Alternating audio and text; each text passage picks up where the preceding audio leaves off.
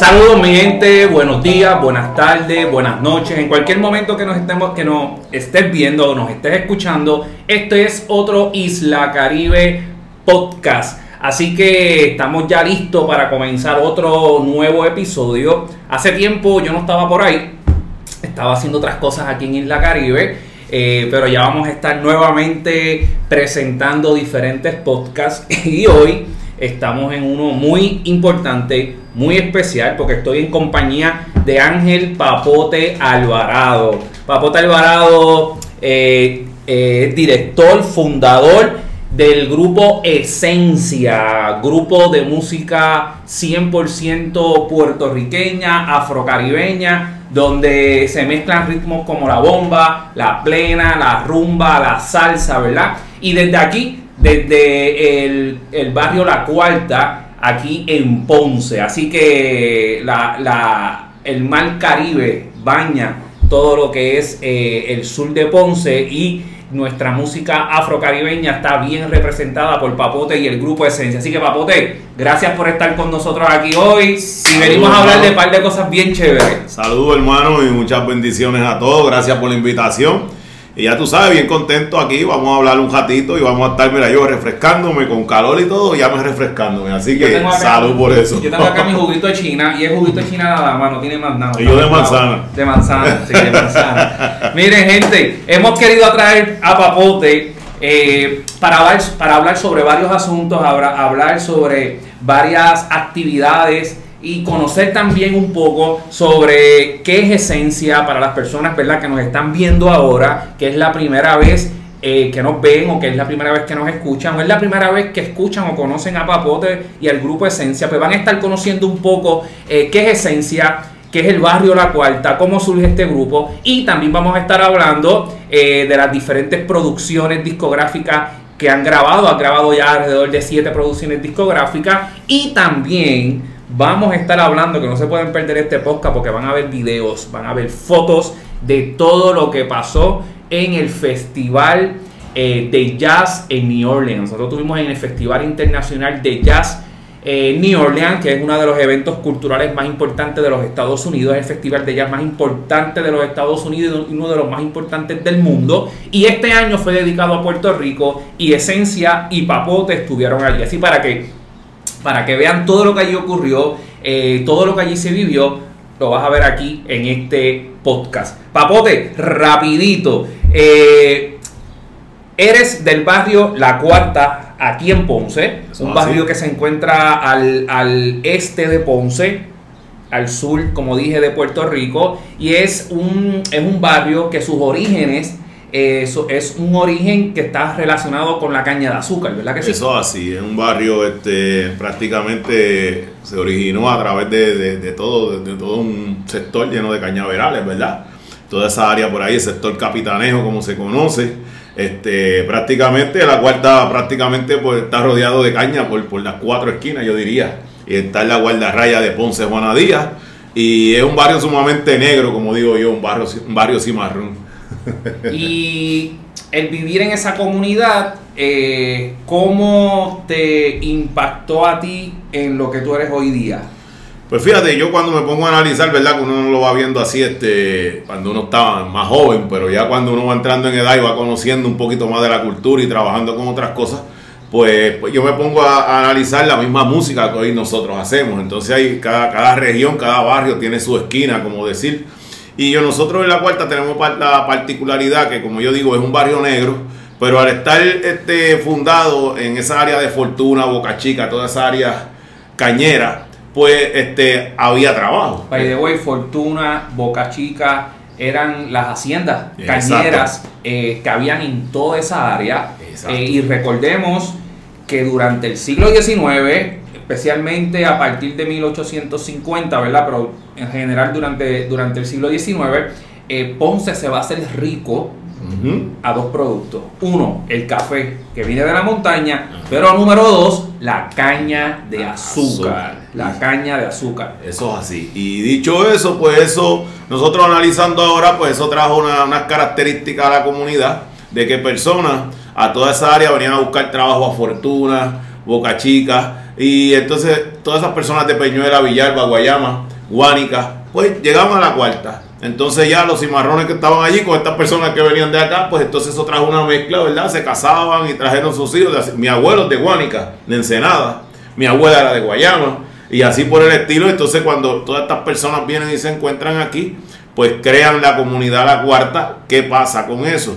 Pues con eso pues también viene la cultura. Entonces allí en, en, el, en, el, en el barrio. Exacto, porque cuando el ser humano se mueve de un lugar a otro, el ser humano no solamente lleva lo que tiene puesto, seguro, sino lleva sus propiedades, sus pertenencias, pero también lleva sus tradiciones, su, sus historias, su, música, su cultura, y en ese desplazamiento humano van a llegar todos ahí a la cuarta en Ponce. Seguro. Y entonces hoy día, pues, cuando uno piensa en esto, cuando yo pienso en la música, por lo menos en la música de nosotros, pues pues yo, hay, hay, influencia que yo crezco en un barrio donde yo escuché, sí, la, música primordial nuestra era la, rumba de esquina, la salsa, la bomba, la plena, pero también, pues entonces yo escuchaba aquellos que llegaron de allá arriba, de Barranquita, de Villalba, que eran trovadores, pues entonces eso, pues había en la esquina de la música típica, estaban los que les gustaba la música de trío, ¿sabes? Toda esa mezcla musical se da allí.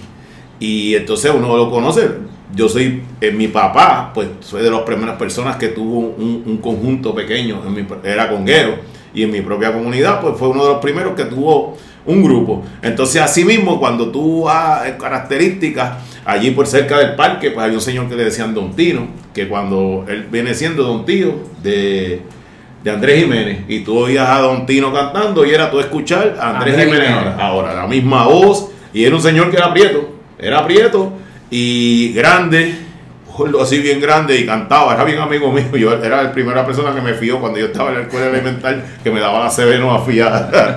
Pero entonces, ¿qué pasa? Que en el fianto. Eh, así mismo, pues entonces cuando e, esas mismas características yo entiendo que marcaron, ¿verdad? Lo que, lo que es esencia hoy, este, eh, en la música, la bomba, la plena, la fusión musical que tiene, ¿verdad? Que, que, que características ¿Por qué? Porque en mi caso, yo crecí este, con, desde pequeño, pues mi tío me, mi tío me llevaba los rumbones de esquina, mi papá me daba permiso y él me llevaba.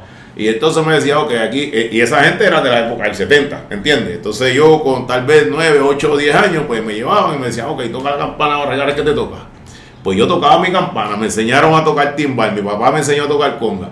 Pues entonces así en ese proceso yo voy creciendo, escuchando a Maelo en mi casa, escuchando a Cortijo, en el barrio, en las esquinas, pues que tú, tú te vas nutriendo de todo eso. Entonces, cuando llega el momento de, de, yo hacer esencia, pues e, e, esa mezcolanza que la gente escucha, que es plena, pero a la misma vez tiene una, fusión de songo, este, tiene un Mozambique, tiene, tiene una salsa, de momento hacemos una salsa, o, la, o la misma plena hay una fusión con timba el son de Mozambique, el, ritmo pilón cubano, pues toda esa música, como bien lo describiste ahorita, afrocaribeña, que, que, nos nutre, pues es lo que, lo que yo llevo esencia y hace el sonido de esencia uno particular, comparado con, ¿sabes? No, que tú no lo puedes encontrar en cualquier otro grupo porque lo hace es esencia. Es, la esencia, es la diferencia, es, ese sonido del tambor, es el ritmo que siempre está presente que no es decir, pues hicimos una plena y desde que comenzamos,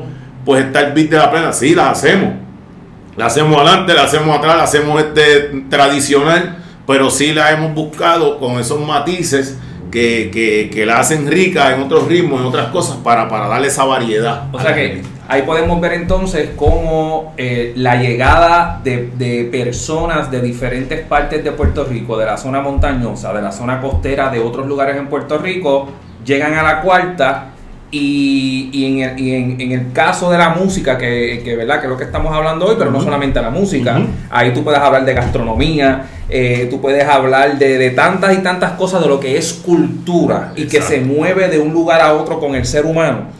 Eh, y que más ahorita cuando hablemos de lo que, de lo que vivimos en New Orleans, eh, también vamos a hablar de estos primeros afro que vienen de África. Exacto que de, se, está desplazando de ese continente millones de seres humanos que llegan al Caribe, que llegan a América, pero que también traen su cultura, traen su religión.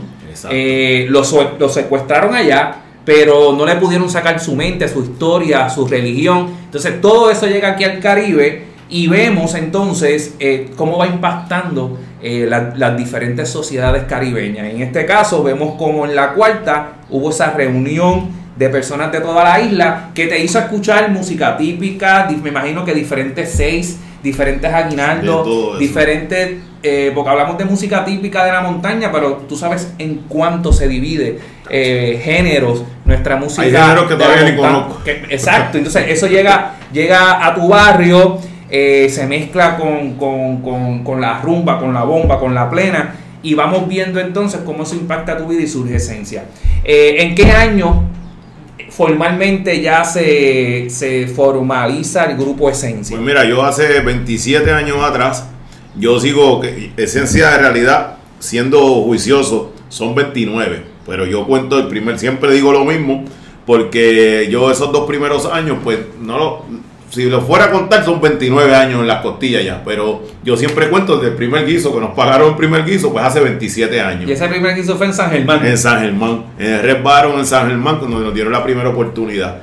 Y naturalmente, pues yo estuve prácticamente dos años montando el grupo. Cuando se monta la agrupación, pues yo en ese momento, pues quise, ¿verdad?, hacer algo para el área, nuestra área, que fuera un poquito más orquestado desde, desde el saque, porque aquí había unos muy buenos grupos yo había crecido viéndolos, pero eran más grupos folclóricos, ¿verdad? Este, más, más era la percusión, tal vez las cuerdas y demás. Pero cuando, entonces, ya a finales de los 90, cuando nosotros arrancamos, pues yo quise este, añadirle al grupo los trombones, pues yo tengo una influencia bien grande este, con la música de, Willy Colón.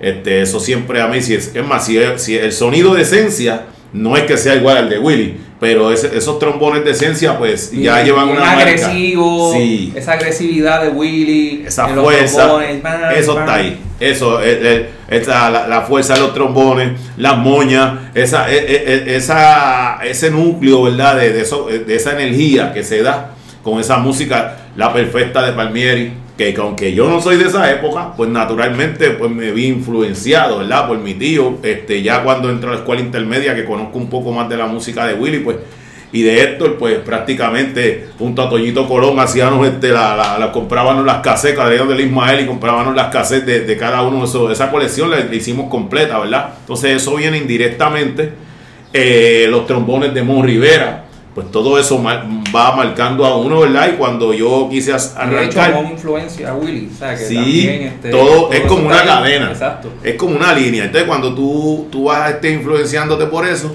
pues yo en mi caso, pues yo mismo, yo si, si hubiera, me, hubiera, eh, hubiera aprendido a tocar un instrumento, además de la percusión, pues hubiera, me hubiese gustado ser trombonista, porque me gusta ese, ese instrumento. Y a la hora la verdad, pues quise hacer el grupo con trombones. Los primeros arreglos que hice fue con dos trombones y un tenor, porque el sonido del tenor me gusta muchísimo. Y, entonces volvemos a lo mismo. La influencia de Willy ahí otra vez. Cuando Willy hace su grupo, pues tú sabes que Willy usaba un tenor, un sat y los, con los trombones, que tenía un sonido bien particular, esa música de él.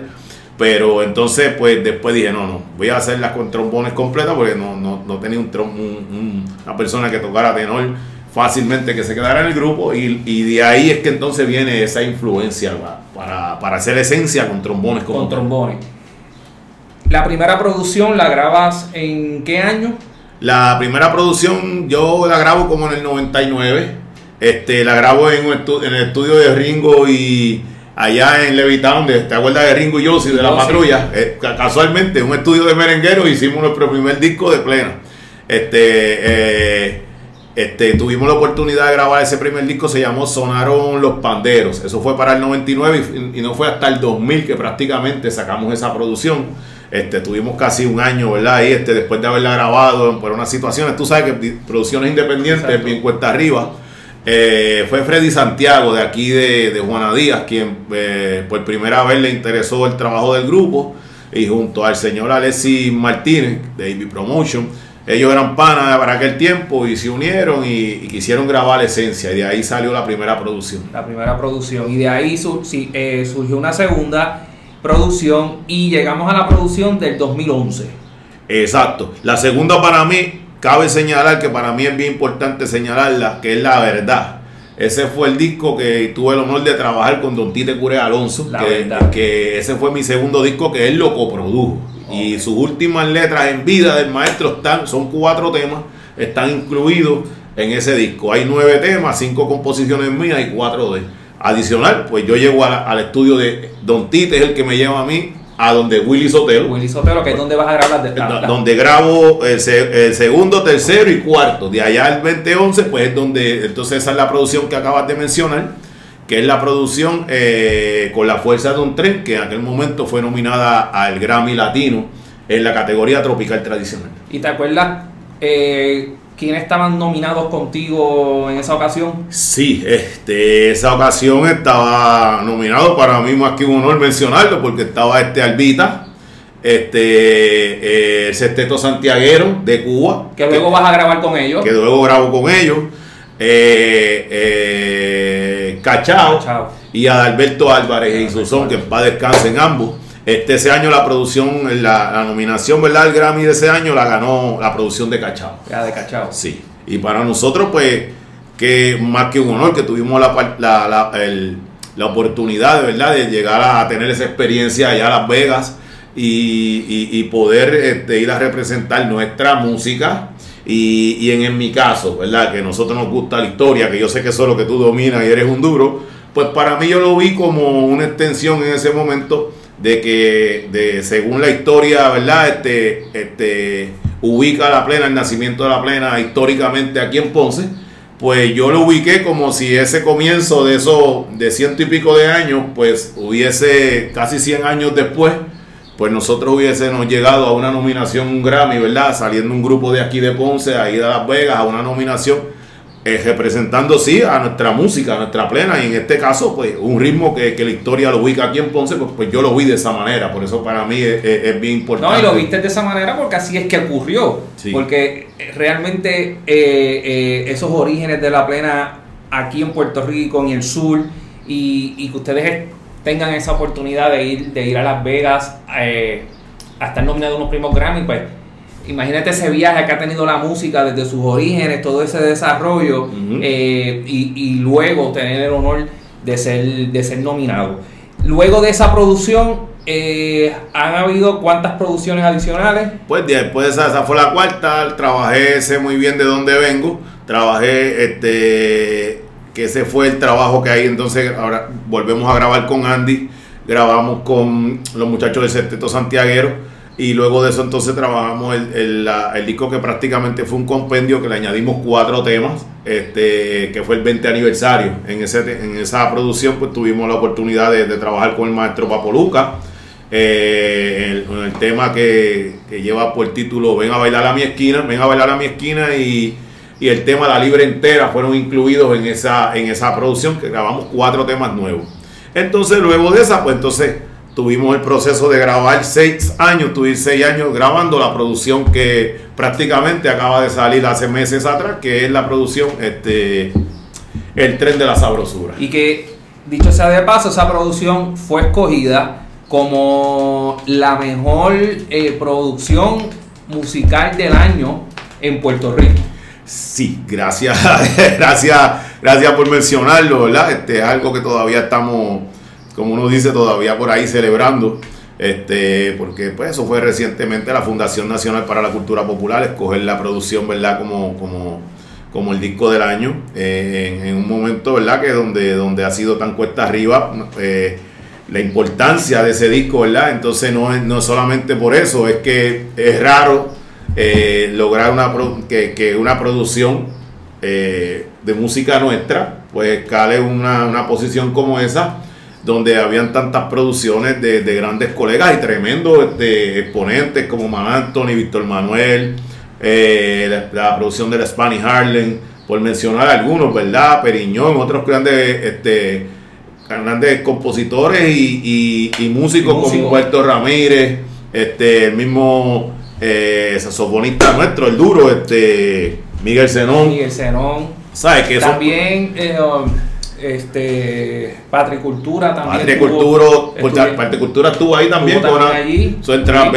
eh, pues sacan 20 producciones verdad y para nosotros tener ese trabajo verdad que, que, lo hubieran considerado este producciones que, hay disqueras detrás de ellos, como, como la de la de mismo Mark, este, con Sony, tú sabes que hay unas cosas que, que nosotros acá tratando de hacer bacalaitos ahí, freírlos en la cuarta para poder sacar un disco, pues, pues algo como que bien, bien fuerte. Y nosotros tuvimos seis años, ¿verdad? Y, y, y esta es una cosa que, que, nos llena de mucho orgullo porque es una manera también de, de decirle al mundo, mira, nuestra música también este, merece un respeto, merece un espacio y tú sabes que ah, cuando me mezclo y hablo de estos temas, pues mezclo el gestor cultural con, lo artístico, con lo que es esencia. Eso yo no lo puedo dejar porque ambas personas se mezclan ahí. Y, y, yo sabes que soy un fiel defensor de mi música y de, y de nuestras costumbres, nuestras raíces. Y yo, pues eso para mí es bien grande. Y hablando sobre eso, tuvimos la oportunidad de estar en Chicago el año pasado eh, en el Festival de Bandera Bandera que se realiza en Chicago todos los años para el mes de septiembre, ¿verdad? Septiembre, que estuvimos allá. Estuvo Melina, eh, estuve yo y estuvo Esencia, estuvo también Señorío Ponceño, eh, espectacular cuando caminaban por las calles de Chicago vestido de la danza de la danza. la gente se quedaba como en shock. Y pues tuvimos la oportunidad de estar en Chicago, vimos el recibimiento, ¿verdad? De en aquel festival que se lo dedicaron a Ponce de bandera a bandera y cómo el impacto que tuvo Esencia en, en la comunidad puertorriqueña en Chicago. Eso es así, este, tan es así que, que fue una experiencia muy bonita eh, las cosas se dan cuando se tienen que dar. Yo había estado casi, este, había estado casi cuatro años en conversaciones para poder llegar a Chicago, no se nos había dado. Se nos dio en esta eh, en septiembre y fue una experiencia este, muy, muy grata, muy bonita. Y, como tú acabas de decir, ¿verdad? al fin de que, de que para el año que viene estamos hablando que, que, que hay, una, hay una invitación de parte de ellos para que volvamos a ser ah, nuevamente. Así que vayan preparando las maletas que, si Dios quiere en septiembre, este próximo no, pero para el año que viene, si Dios quiere, esperamos estar allá nuevamente. Qué bueno, qué bueno. Mira, sí, la experiencia fue brutal. Eh, Melina tuvo la oportunidad de presentar Esencia en la tarima principal. Eh, Melina fue la que la presentadora oficial de Esencia. Este, yo estaba en otros menesteres en ese momento. Eh, Papote, tuvimos la oportunidad de participar en la edición, bueno, yo digo que tuvimos la oportunidad porque yo estaba, estuve presente, estuve documentando, ¿verdad? Todo, el, todo este viaje, donde Esencia tuvo la oportunidad de participar de la edición número 53 del Festival de Jazz eh, de New Orleans, edición número 53. Este es un festival de jazz que se realiza en Luisiana, se realiza en New Orleans. Y New Orleans es una ciudad importantísima, es la cuna del jazz, es donde nace el jazz, donde nace el gospel. Y de esta música que surge en New Orleans es que van a nacer lo que es la música estadounidense. Ahí se va a desarrollar las bandas, se van a desarrollar, eh, va a desarrollar lo que es el rock, lo que es el hip hop. Miren, de el jazz y de todo, de todo esa influencia musical de New Orleans es que van a ser la música eh, de los Estados Unidos, todas sus vertientes, todas sus vertientes. ¿Y por qué eso es importante? Porque es allí donde se celebra primero que nada este festival, que es uno de los más importantes eh, festivales culturales en los Estados Unidos y en el mundo, mm. donde dos fines de semana van cientos de miles de personas a ver a, cientos de músicos, eh, cientos de agrupaciones que se reúnen en lo que es el hipódromo, el tercer hipódromo más antiguo de los Estados Unidos. Allí se montan una serie de tarimas y allí se presentan estos grandes artistas donde han estado desde Santana, Tito Puente, Dizzy Gillespie, Celia Cruz, eh, bueno, eh, los más grandes artistas han, pasado por, por este festival. Y Esencia tuvo la oportunidad este año, la edición número 53, de este New Orleans Jazz Heritage Festival que se estuvo celebrando, se lo dedicaron a Puerto Rico. Eh, y Esencia tuvo la oportunidad de estar presente allí y de llevar su talento. Primero que nada, Papote, ¿cómo fueron escogidos para participar de este festival de jazz? Pues fíjate, a mí este, esto tú sabes que cuando se supone que hubiera, eh, se hubiese dado este festival, cuando para la hace varios años atrás, yo diría como tres, antes de la 2019. pandemia. Por ahí.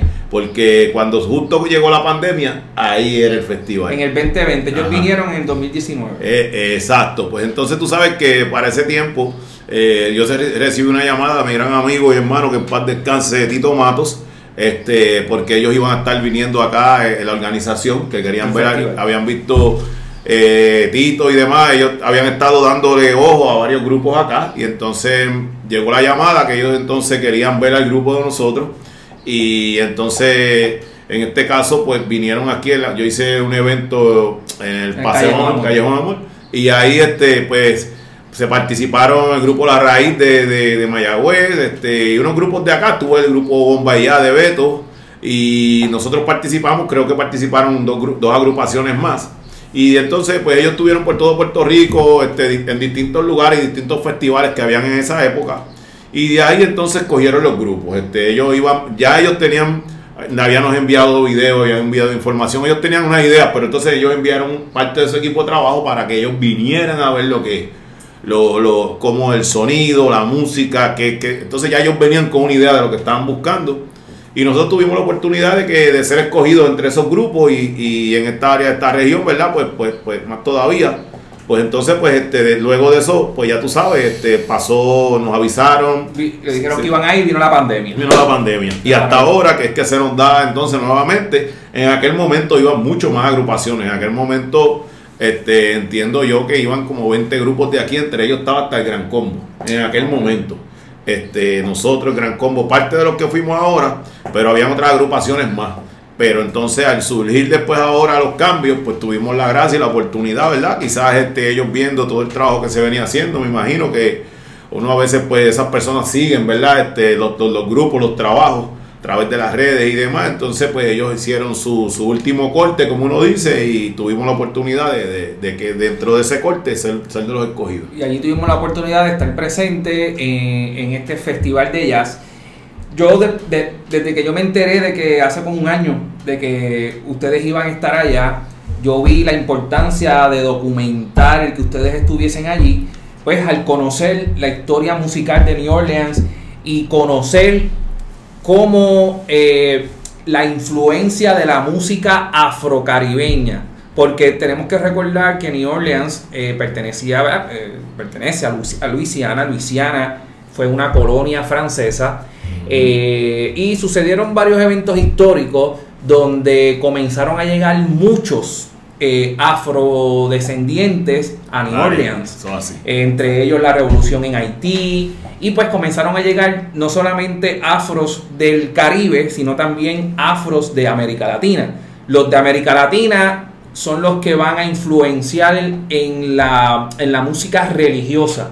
que ahí vemos el gospel y todo esto. Pero los afrocaribeños que llegan a New Orleans, de Puerto Rico, de Cuba, de Haití, de República Dominicana, de todo el Caribe que de alguna forma llegan a, a New Orleans, van, van a llevar consigo la influencia de la música. Y es en New Orleans eh, también en el momento de la esclavitud en los Estados Unidos, New Orleans va a ser una ciudad bien liberal. Le, le comienza a permitir que todos los domingos eh, los esclavos se reunieran en un lugar conocido como Congo Square y que todos los domingos los esclavos que no eran libres, eran esclavos, los dejaban que se reunieran los domingos y allí se reunían esclavos de, nunca habían estado en África. Estamos hablando que estos eran esclavos que venían de las Antillas. Eh, nunca habían estado en África. Pero sí tenían el conocimiento de la música y todo esto se comenzó a mezclar en este lugar. Y de ahí es que surge entonces más adelante el jazz y todos estos ritmos musicales. Hago todo este resumen porque eh, cuando yo sé que Esencia va a ir para allá, pues estamos viendo como ese regreso de estos afrocaribeños eh, casi 200 años después regresando a New Orleans. Y yo creo que eso había que documentarlo y así lo hicimos. Eso así. Te pregunto, la, el primer día cuando se hizo la presentación fue en el, en el en la carpa que era dedicada a, a, Puerto Rico. ¿Cómo fue el recibimiento de las personas en esa primera presentación y cómo estaban esos ánimos? Mira, este tú estuviste allí con nosotros y tengo que decir públicamente que te agradezco esta, ¿sabes? toda esa introducción que acabas de dar este, a este tema. Este, tengo que decir que fuiste la única persona eh, de Puerto Rico que fue a cubrir el tema, ¿sabes? Y la, y la actividad, que eso es grande, que la presencia tuya allí, porque, porque es documentar el momento, pues eso es parte también de la historia, eso queda ahí. Si no se documenta, pues, pues el que fue, pues es el que único que lo puede contar. Y, y, es algo que es un detalle, fue era dedicada a Puerto Rico, tú sabes, que ahí es que tú entras y, tú dices adiós, pero tantas cosas que se pudieron haber hecho, un, un evento dedicado a Puerto Rico, que no todos los días es tan importante, y donde era, todos esos detalles que tú acabas de describir, por eso es que yo los resalto. ¿Por qué? Porque la importancia, pues, quizás era que entonces, no, y, y yo lo digo, lo digo abiertamente, tal vez entonces no eran este e, eran más grupos culturales de, los que fueron a representar la isla y quizás por eso no hubo la, la, importancia, pero no, más sin embargo, entonces allá, eso era lo que la gente quería ver. Exacto. E, eso fue lo que la gente quería ver, eso fue lo que la gente fue a enterarse, a aprender, porque el público que va allí, más que ir a darse allí cuatro palos, cuatro cervezas, lo que va es, a, que, es que le gusta la música, quieren conocer cultura, quieren conocer de la música de otros países, de la cultura, de, se va a nutrir de, eso. Porque en este festival es un festival de jazz, porque comienza como, como se organiza en los 70, como, sí, como un festival de jazz en la cuna del jazz, pero lo interesante es que no solamente jazz, en este festival eh, han ido... Eh, de todo el arcoíris musical, de todos los ritmos y de todos los eh, los ritmos musicales que tú te puedes imaginar se presentan allí. Se presentan allí, porque eso, es lo interesante de la música. Y, la gastronomía, y, entonces escogen dedicárselo a un país todos los años, y entonces ahí tienes la gastronomía, tienes la música, tienes...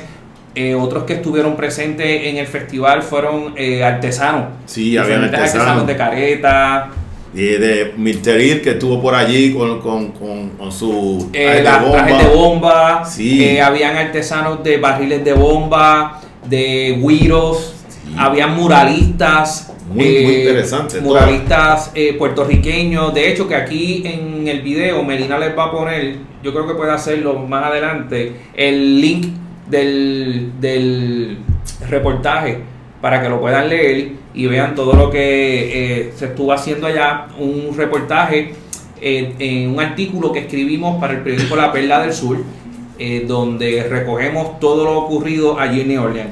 ¿Cómo fue esa experiencia, el compartir con las personas? ¿Cómo fue el recibimiento de las personas? Ese recibimiento, ¿sabes? Cuando uno va, uno va medio tímido porque tú vas, este, ¿verdad? Tú, tú vas a tocar en un sitio donde tengo que decirlo, tú puedes pensar que cualquiera te, te puede hasta buchar o darte la espalda porque no conoce, no conoce tu idioma, no conoce tu música.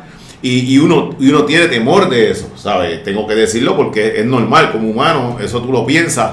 Pero, este, como yo siempre digo, este, nosotros es matar o morir, la ley de la raza de nosotros, vamos a matar o morir. Aquí no venimos a, comer cuentos, hay que hacer lo que hay que hacer y gracias a Dios cuando dimos ese primer golpe, que sonó esos acordes, que la gente empezó, que yo vi que la carpa, pues tú sabes que habían otras personas que habían entrado y iban y salían y vuelven y entran. Cuando yo vi de momento que como ya gente venía como de otros sitios, según el sonido salía, iban llegando. Hay, tenemos que tener en perspectiva que hay, que hay este 13 tarimas más, que hay música que alrededor y, están, ¿verdad? Algunas más lejanas que otras, pero... Van a poder ver fotos. Estas fotos que están viendo y estas cosas que están viendo fue allá en New. Se van a poder dar cuenta de lo que estamos hablando. Entonces, cuando yo veo a todas esas personas entrando y yo veo esa energía, ¿verdad? Entonces, tú ves personas al frente tuyo que no conocen lo que estamos cantando en el idioma y, y yo, ¿verdad? Como ellos empezaron a bailar, a brincar, lo que hacía la, la, la ¿sabes? Uno caímos en confianza y sinceramente yo te lo digo y mira, todavía se me paran los pelos porque es una reacción que solamente no es que yo te la diga, es que tienes que vivirla y, y muy pocas veces se vive en nuestro propio país. Hubo una anécdota bien interesante, una señora como de ochenta y pico de años eh, entró, recuerdo. entró en silla de rueda y, y, estuvo frente a la tarima las primeras dos canciones, pero ya inmediatamente la tercera canción la señora se levantó de la silla de ruedas, comenzó a bailar y su hija como que tratando de... De, cacharla por si acaso se iba a ir de la... Sí, que no sé. y la señora no se volvió a sentar nunca. Este, eso fue de, de las experiencias que, que, tuvimos la oportunidad de vivir allí. Eh, y no solamente en, esa tarima, también tuviste la oportunidad de estar en otras tarimas también. Sí, pues estuvimos allí, participamos en, en, tres tarimas más, dos tarimas más. la, la, pues, la, la, tarima principal, que eso fue ya eh, domingo, pero domingo sábado. sábado domingo. Domingo, domingo, domingo, domingo, sí, pues estuvimos viernes, fueron sábado y domingo. Sí, porque domingo repetimos la de el, la, carpa de Puerto Rico. Exacto, ahí, ahí, empezamos y allí cerramos. Nosotros fuimos los que cerramos esa, ese, ese fin de semana, nosotros cerramos la tarima de Puerto Rico. Y sinceramente, pues yo, yo tengo que decir que, que, que mi amigo Giovanni Hidalgo lleva diciéndome hace como mi hermano, hace como 5 o 6 años diciéndome, tú tienes que buscar a sacar este grupo de aquí y tienes que buscar a sacar este grupo de aquí. Tu grupo está hace rato para estar tocando en otro sitio fuera de aquí de la isla. Yo, lo que pasa es que pues yo lo entiendo como, como cualquier amigo tuyo que te lo está diciendo, mira, vete a tocar por otro lado. Y, cuando tuvimos la oportunidad de estar allí, ahí yo pude entender el mensaje que me estaba hablando Giovanni. O sea, Giovanni ha corrido el mundo entero y, musicalmente pues es una persona, ¿verdad? Que, que, ha estado en ese ambiente y conoce qué, es lo que le agrada, qué es lo que, que la gente quiere escuchar. Y allí en Nueva Orleans fue que yo pude entender su mensaje. Y ahí es que yo pude entender que, la fusión musical de lo que nosotros tenemos, la fusión de esencia como tal, no es la bomba, no es la plena. Es la fusión de esos dos géneros con, con, todo esto. ¿Sabe? Ellos como protagonistas, la bomba y la plena, ¿verdad? Nuestra música, especialmente la plena, pues esa fusión que nosotros hacemos con todos estos ritmos afrocaribeños, pues es lo que hace rico eso es lo que puso a brincar a los gringos, porque ellos no sabían lo que estaban cantando. Ellos los lo puso a vacilar, ellos, ellos se lo gozaron como si, si, como nosotros mismos aquí no vemos a la gente nosotros gozar. Bueno, yo fui testigo de cómo los, cómo los sonidistas, ellos, los sonidistas, yo los escuchaba, porque yo estaba en la tarima tomando videos, fotos, y yo escuchaba a los sonidistas eh, sorprendidos de cómo podían cambiar de un ritmo a otro tan rápido y, yo entendía que era lo que ellos querían decir y era que como ibas de salsa a bomba plena, este, rumba y todos estos ritmos afro en una misma canción, pero con un sonido limpio, con un sonido entendible, armonioso para la persona que lo está escuchando, que lo está bailando, no es un revolú, es algo armonizado. Bien alegre. Y eso es lo que es esencia, es verdaderamente esencia. Eso así, eso así. Para nosotros, ¿verdad? Esa, esa, esa experiencia musical allí, tú fuiste parte de, lo que vivimos luego cuando salimos hasta a... No, a eso, a eso, a, eso lo que... Eso es lo que, eso es lo que quería eh, preguntarte ahora. Eh, eso fue domingo, luego el domingo en la noche tuvimos la oportunidad de visitar eh, French, Street. no, Freshman Street. Que es bien interesante, se llama así, hombres calle de los hombres franceses, porque en esa calle mataron a unos franceses que sabían este, ¿cómo se dice esto? En contra del gobierno de Francia. Y entonces lo, lo, lo, ¿cómo se llama esto? Cuando los llevan, lo, fusilaron en, al final de esta calle, pero se llama Freshman Street, eh, o algo así. Pero lo que quería contar era que esta calle en los últimos años se ha convertido, porque también está Bourbon Street, que es otra calle. Otra cosa. Otra cosa, y bien interesante también. Pero en esta otra calle eh, se ha convertido en los últimos años como una de las calles más importantes en el mundo para escuchar música, para escuchar jazz, para escuchar lo que es la música en New Orleans eh, y tuvimos la oportunidad de caminar por esta calle y de vivir una experiencia bien interesante y era que las personas, mientras iba caminando Papote con algunos miembros de la banda, iban caminando por esta calle, las personas los reconocían.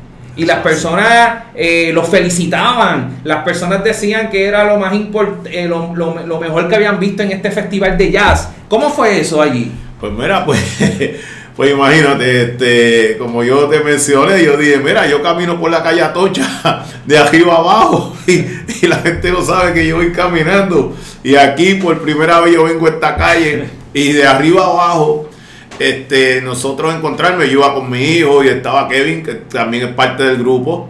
Y ah, sabes que hablan, y, y, el Guito y el mismo este, Lago y, y Ruby. Pues entonces, ¿qué pasa? Que ellos pues no, nos detenían y nos hablaban y nos hablaban de la presentación. nosotros eh, escudrillamos toda esa calle de, de, negocio en negocio y yo creo que no hubo un lugar donde caminaban los 20, 25, 30 metros y había una persona que, que nos hablaba. Bueno, tú sabes que... Estamos hablando que, en este, que fue porque los vieron en el festival y en este festival había miles y miles y miles de personas regadas en diferentes tarimas. Tú sabes que para llamar la atención y que tú vayas después a, Freshman Street a caminar. O sea, fue que verdaderamente ustedes llamaron la atención porque la gente los reconocía. Se quedó impactado con, con, lo que, con los espectáculos que se hicieron. Yo creo que eso fue así. Bueno, fue así. Donde más sorprendido me quedé, tú sabes que ellos ahí se paran en la calle, ponen su bocina, ponen su megáfono, lo que sea. El que tiene la habilidad. Y, y cuando pasamos por, el, por una de esas esquinas, había un muchacho que estaba en el bonete de un carro. Este rapeando. Tenía una pista y estaba rapeando. Y entonces cuando de momento pues nosotros pasamos y el muchacho pues yo no entiendo porque él estaba está rapeando en inglés. Pero cuando entonces el hijo mío me dice, este, yo paso y sigo, ¿verdad? Entonces el hijo mío me toca, me dice, el hombre está hablando del show de ustedes en las tarimas. Y entonces nosotros entonces nos detenemos, viramos, porque pues para, no hacer el desaire, porque ellos no, ¿verdad? Pues está cantándonos prácticamente a nosotros y está felicitándonos y hablando de todo lo que habíamos hecho en la tarima, rapeando. Entonces, pues nosotros viramos, ¿verdad? Para mostrarle la atención y respeto a lo que estaba haciendo, le dimos agradecimiento. Entonces el hijo mío, entonces ahí es que me explica, me dice, no, le está diciendo esto, esto, esto, esto, que estuvieron, que ustedes fueron máximos allá, ¿lo? Y todas esas cosas, pues el hijo mío es el que habla inglés, yo no hablo inglés. Entonces, entonces él me dice, le dimos un agradecimiento y seguimos, ¿sabes? Detalles, ¿verdad? Que, que pasan de momento y tú te sientes, pues uno dice contra. Algo tuvo que haber pasado allí que tantas personas quedaron impactadas. Y para cerrar la noche, tuvimos la oportunidad de entrar a. Ah, se me acaba de escapar el nombre del lugar. Eh, la, eh, es la casa, pero no se llamaba The House. ¿Cómo era? ¿No te acuerdas, Marina? ¿Cómo era?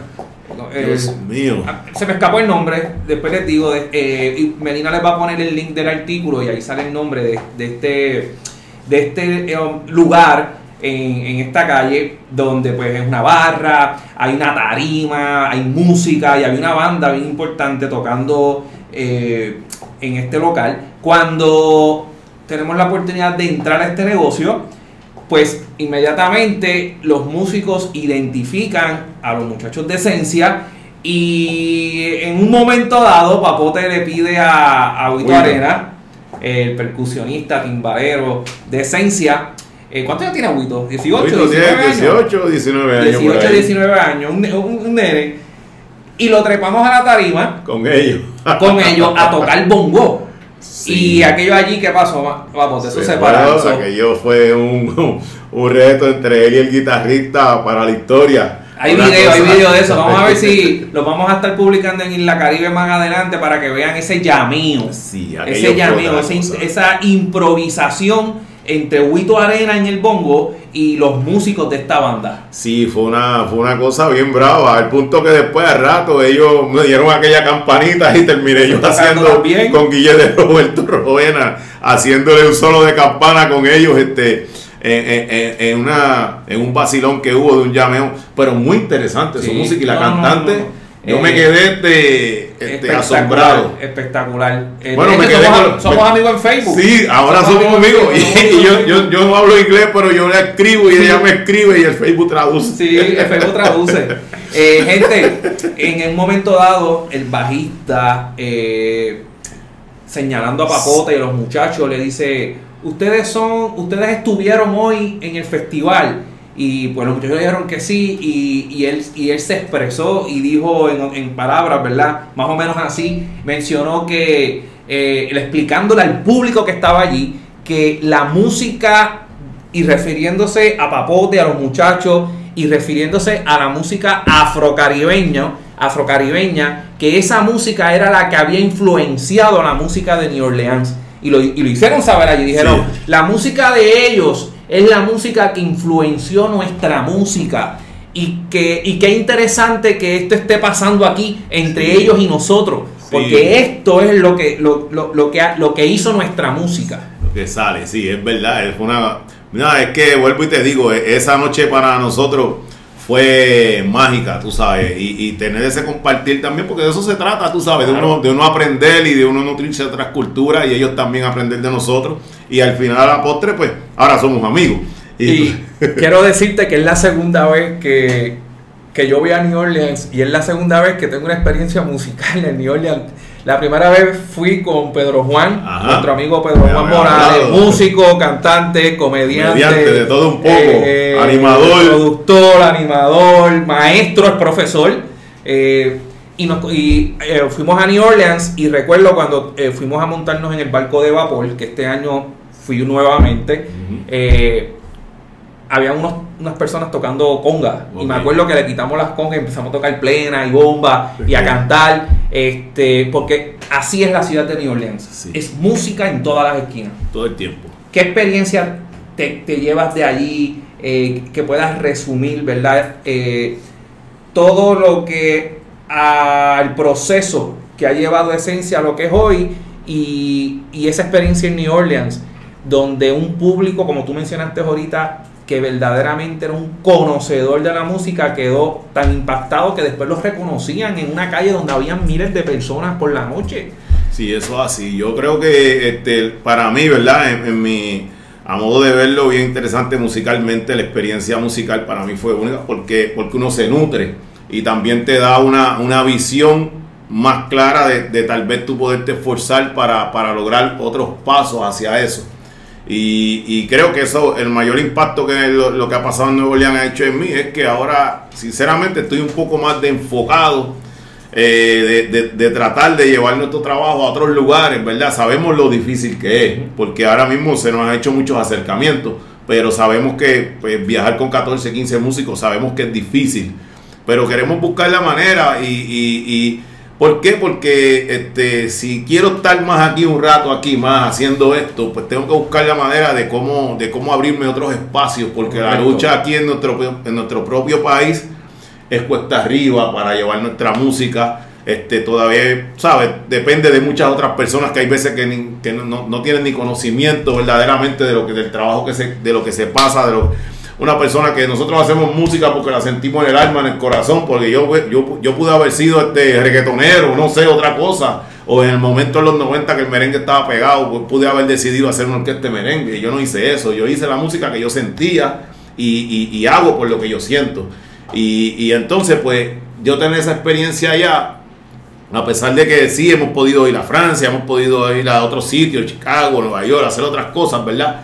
Pero pero eh, con ese público de Nueva Orleans, que, no es un público boricua, que no es un público que tú estás acostumbrado, pues te abre unos espacios, porque si esas miles y cientos de miles de personas, que no estamos hablando de, de, 20 mil personas, ni de 5, ni de 10, estamos hablando de, de cientos de miles de personas que disfrutaron de nuestra música y no conocen ni lo que estábamos cantando, que se lo gozaron, pues eso me deja dicho a mí que, esa es la muestra. Ellos son la muestra a mí de que en cualquier, ¿sabe? cualquier otra parte que nosotros llevemos este trabajo, la gente se lo va a disfrutar igual. Y más cuando si son conocedores de, nuestra música, ¿ves? Y ahí eso es la parte que, me impacta. Me quedé bien marcado con, mi contacto con, con mi afrodescendencia también es la primera vez que voy a un lugar que me siento al punto de que, de que tengo en agenda volver. No, me lo, me lo decías muchas veces. Muchas veces tú me repetías que tú sentías tus ancestros aquí, que, que era una vibra distinta. Que, sí. me, lo, dijiste muchas veces en tres o cuatro días, me lo dijiste, me lo repetiste muchas veces. Ni siento mis ancestros, siento esa energía. Y eso, y eso es algo que, y todavía hoy mismo te lo digo, yo soy una persona muy emocional en ese sentido y, tengo que decirte que, esa fue la vibra de lo que yo me llevé de ahí. Y, es algo que, cuando tú sientes eso, pues eso te marca, tú sabes, porque es como tú seguir buscando ir más allá. Este, y, lo que pueda pasar o dejar de pasar, el mismo destino te lo va a traer. La misma, la misma vida, la misma emoción, las cosas que se puedan crear, pues tal vez, quién sabe, cuando vengamos a ver, estamos haciendo una fusión con, con grupos de allá mismo. Eh, eh, ¿Por qué? Porque de eso es que se trata la música. Y como vuelvo y te digo ahorita, pues tú sabes, este, este uno, uno trabajando aquí, pues este, es como cuando uno vuelve entonces a la realidad, Muchas personas me han dicho por ahí, a los te están sonando mucho, están trabajando, están haciendo otras cosas. Pero mira, yo le digo, sí, se lo agradezco y se lo agradezco a Papá Dios, porque Papá Dios es el que, el que, el que nos pone en esos sitios y a la autogestión nuestra y a lo que está haciendo el equipo de trabajo. Pero, pero si, créanme, que si hemos estado tocando 15 es para que estuviésemos tocando 30. Correcto. Y eso no sucede. ¿Por qué no sucede? Porque la burocracia musical de nuestro país lamentablemente como se rige con, el sistema de promotores y de personas que están en los municipios, que tal vez o las mismas personas que rigen nuestras oficinas de, que tienen gubernamentales que tienen que ver con esto, pues se rigen por lo mismo. Muchas veces no conocen, Y se terminan contratando lo mismo con todo lo que hemos hablado aquí que ha pasado con el disco suena en la radio, un tema sonando ahora, se hacen videos, se hace el otro y tú todavía tengas que estar por ahí tratando de, tocarle base con un promotor a ver si te lleva, o él te atiende o te deja de atender, es algo que es bien frustrante.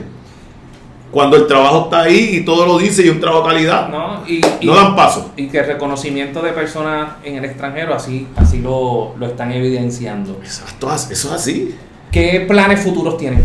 Pues mira, yo... ¿Qué es lo que viene por ahí? Pues yo sinceramente el, plan futuro para nosotros es seguir ahora mismo este, dándole un poquito más de color el trabajo eh, eh, a esta producción. Este, casualmente hace unos días atrás estuve haciendo un video a, la bomba que hice con Moncho Rivera, la negrada va para adelante. Este, que eso, luego que, que, que pase este corte que está por ahí en promoción con el canario en salsa, se te fue la guagua pues entonces vamos a estarle entonces a darle paso a eso. Espero hacer otro video más a una de las plenas que grabamos porque si es un disco del año, pues yo sinceramente yo no, yo no, yo no quiero que sea un disco que, pase desapercibido para nadie. Yo le estoy dando el cariño yo mismo. ¿Por qué? Porque yo sé que ahora mismo tuve la bendición de que a nivel de nacional está sonando la salsa del canario pero yo sé que entonces nuestra música, la bomba y la plena, que el disco es rico en eso, pues no, no, está, no está fluyendo, no fluye en la radio, porque esperan que llegue la época navideña, ¿entiendes? Entonces yo no quiero que ese disco se pierda, porque si es un disco de 13 temas y todos ellos, ahí no hay un tema relleno, todos los temas tienen su, tienen su pique, todos los temas están bien sabrosos. Y entonces, pues naturalmente, pues yo le estoy dando un poquito más de cariño, espero hay unos planes de tal vez hacer un compendio de los, discos, de los temas que he hecho en salsa eh, y ver si grabo algunos dos o tres temas adicionales inéditos y hago una producción completa en salsa con esa salsa que ya grabé. Cosa de, buscar también abrir otros espacios porque la salsa de nosotros se escucha en Latinoamérica y en otros sitios, pero cuando ven que es un grupo tal vez en la línea de la, de la bomba y la plena, pues en esa área eh, naturalmente a nivel de Colombia, todos estos países, ¿verdad? Eh, Venezuela, por mencionar, pues, pues entonces piensan que no, quizás no, no hay ese espacio. Y lo que queremos es ver es crear otros espacios, es entrar, es, entrar. Y si entrar es por medio de la salsa, cuando esa gente entran, conocen esencia por ahí y después conocen esencia en vivo, olvídate. Eso va a ser otro, otro, otro, palo, y, yo, y yo entiendo que por lo menos intentarlo, tú sabes, yo, yo sé, ya yo no estoy, sabes, yo no estoy en esto, después de tanto tiempo y tanto sacrificio, yo no estoy para los cinco minutos de fama, mi hermano. Eso, eso para mí, es, eso pasó hace rato, que pasó a la historia de, de uno cuando viene chamaquito. Yo sé que más que nada, aprovechando la salud que todavía papá Dios me ha dado, pues tratar de, dejar un legado. Así que yo estoy, yo estoy, esos son mis, mis, metas, es eso. Y para ir eh, finalizando, tienes eh, próximamente la edición número del afrocaribeño. Ah, sí, esa es la número 24. La número 24, que va, que va a ser el último viernes de junio y el primer sábado de, julio. Así va a ser. Este, si Dios lo permite, pues vamos a estar trabajando allí con la edición número 24 del Festival Nacional Afrocaribeño. Este año dedicado al señor José Y, al trombón nacional Antonio Toñito Vázquez, Salinas Puerto Rico, mi hermanito. Entonces, pues vamos a estar este, en ese, entre esos dos días, te voy a dar un, preámbulo, porque ya yo sé que cuando salga esto, todo eso va a estar corriendo por ahí. Y entre las agrupaciones, ¿verdad? Tuvimos que cortar un día, naturalmente. Eh, ha sido bien duro para nosotros porque todo el mundo sabe que el festival es de verano, pero yo tuve dos años haciéndolo en noviembre y el año pasado acaba apenas de seis meses acabo de hacerlo y yo sé, y yo sé, y yo sé. Lo duro, lo duro el dolor de cabeza, eh, tu sacrificio, eh, tu hora sin dormir. Soy testigo de eso. Es duro, es muy duro. Y quizás a veces la gente no lo entiende y ahora lo explico. Eh, queremos llevar el festival otra vez a su fecha normal, eh, que es de junio. Lo tuvimos que cortar un día por cuestiones de presupuesto. O sea, sinceramente todo está el doble más caro. Todo, todo, todo el doble más caro. Tarimas, luces, grupos, todo. El trabajo es el, el triple que hay que hacer y sinceramente pues no podíamos tirarnos ese tercer día al cuerpo, entonces eso se redunda en que entonces quizás pues, pues son cuatro o cinco agrupaciones menos y es menos trabajo para los grupos y a veces piensan, ah mire, ¿por qué están haciendo un día menos? No, pero es que quizás todas estas interioridades no las entienden y no las saben. Y por lo menos había unos compromisos que ya tenían.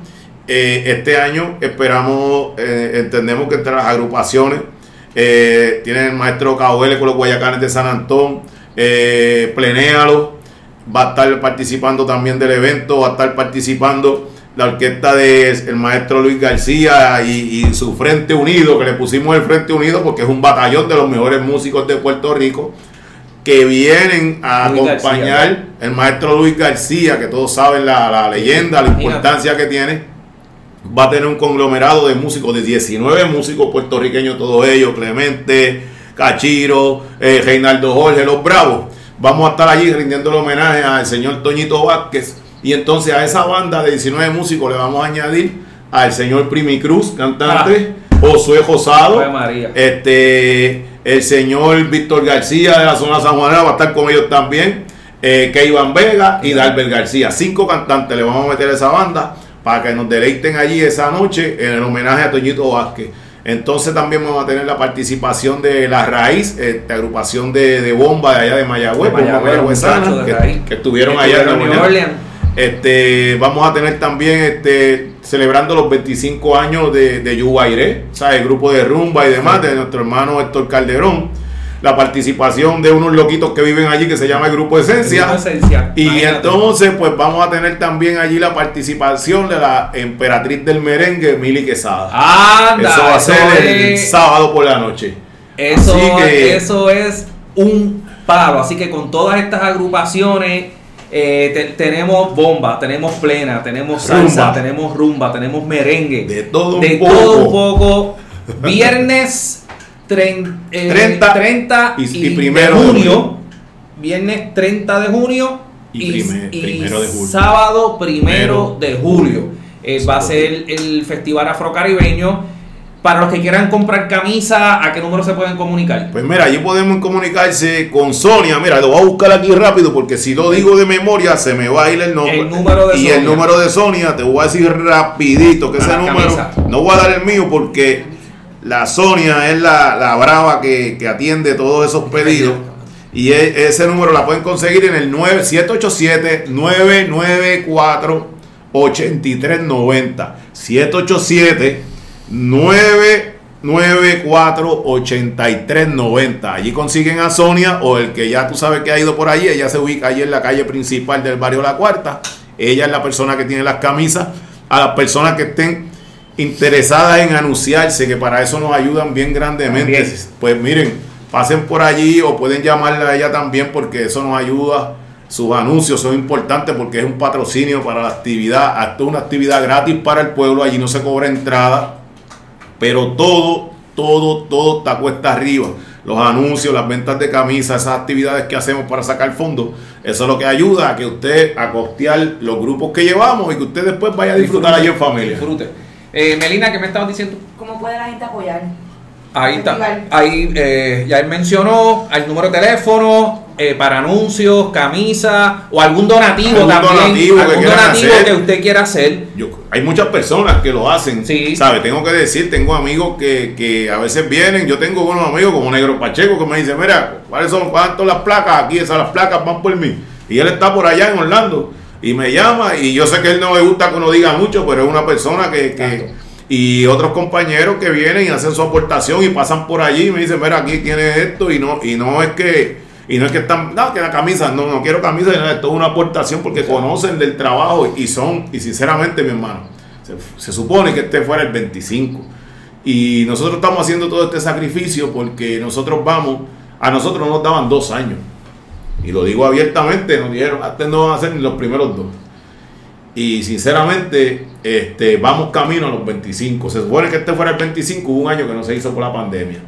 Y sinceramente, el esfuerzo de hacerlo ahora y de traerlo a su fecha natural es para trabajar un año completo, con calma. Para y traerlo para celebrar esos 25 años, ¿verdad? Con, con una calidad musical, celebrar nuevamente los tres días.